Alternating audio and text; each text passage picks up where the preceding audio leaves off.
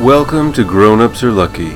250 word stories every week, folded into ships to set sail in your head for free. This week's story is titled Stop. When you make a pit stop, try not to talk to the bikini lady.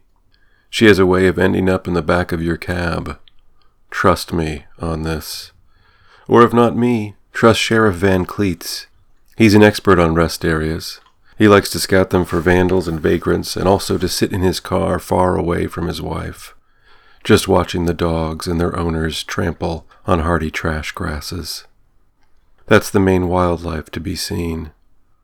There was a bird once who got trapped in an outer fencing area, chirping away until death.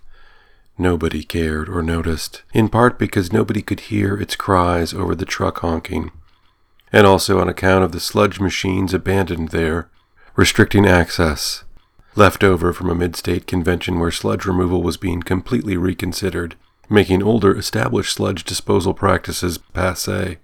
Of course, I'm embarrassed to say I have no idea how they work, only that it's illegal to dump machinery at a rest stop, or anywhere for that matter. I once left a dildo at a rest stop. It's not like you think. Someone had left it in my car as a joke. I put it in a trash can behind the vending machine. Nobody probably claimed it, even though it was, technically, not all that dirty.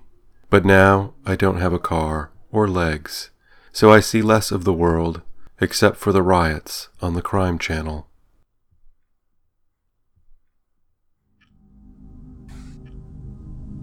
Thanks for listening, especially to something like that.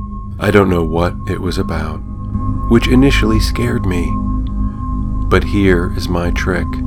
In moments of distress, try saying the following statements to yourself God made me. God does not exist. Therefore, I do not exist. Therefore, whatever. See you next week. For more information on the author, please visit thejasonporter.com. Reproduction of all stories is strictly prohibited without express permission from the author.